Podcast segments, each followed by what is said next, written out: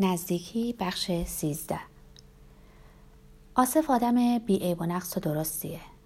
بدون هیچ خودنمایی خاصی. از بیان چیزی که اعتقاد داره نمیترسه. اون از تموم بدبینی های دهه هشتاد سرباز می‌زنه.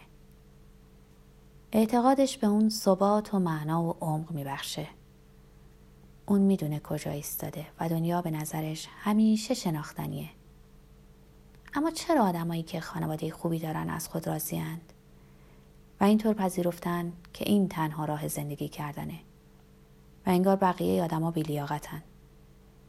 چرا برای این ابتزال کسی اونا رو سرزنش نمی‌کنه؟ منم آدم درستی هستم و مطمئنم که هستم. توضیحش سخته. انتظار دارم که اون در این دوستی پاکدامنی خاص من بفهمه. بدون اینکه خیلی بخواد کنکاش کنه. گمان می‌کنم دیگه دلم می‌خواد حالا به چیزی وفادار باشم. یا به شخص دیگه. بله خودم. از کی رابطه من با سوزان خراب شد؟ کی بود؟ وقتی چشامو باز کردم. وقتی که تصمیم گرفتم و خواستم ببینم. چند ماه پیش به اتاق مطالعه رفتیم. و از او خواستم زمانی که با نینا هستم به سوزان بگه که من با او هستم. ترس برش داشت. از من نخوا این کارو بکنم. چی؟ برای تو دروغ بگم. مگه ما با هم دوست نیستیم؟ این یه دروغ مسلحتیه سوزان به من شک داره. این اونو ناراحت می‌کنه. سرش رو تکون داد. عادت کردی فقط به فکر خودت باشی. این تویی که حال اونو بد می‌کنی. گفتم خب من از کسی دیگری خوشم میاد. اون کیه؟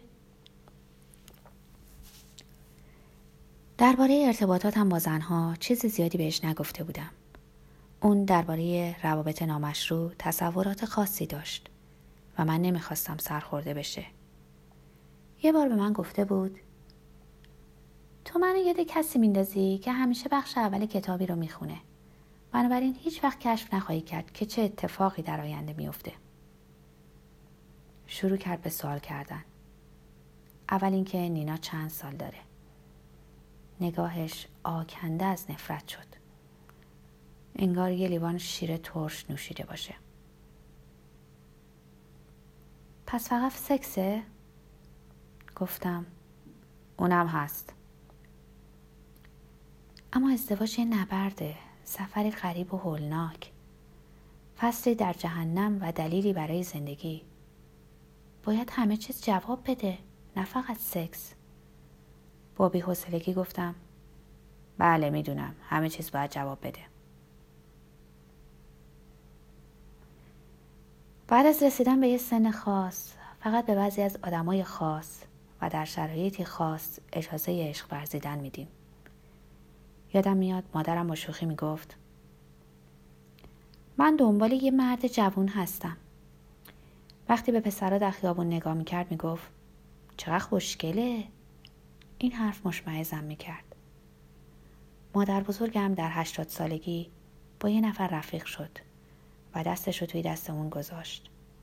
عد زد و گوشواره انداخت. فکرم می‌کرد که ما خیلی خوشحالیم که از تنهایی در اومده.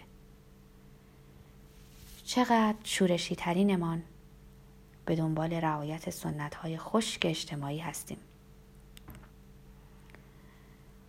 اپرای مورد علاقه آصف دونجانی، آنا کارنینا و مادام بواری کتاب مورد علاقهش است.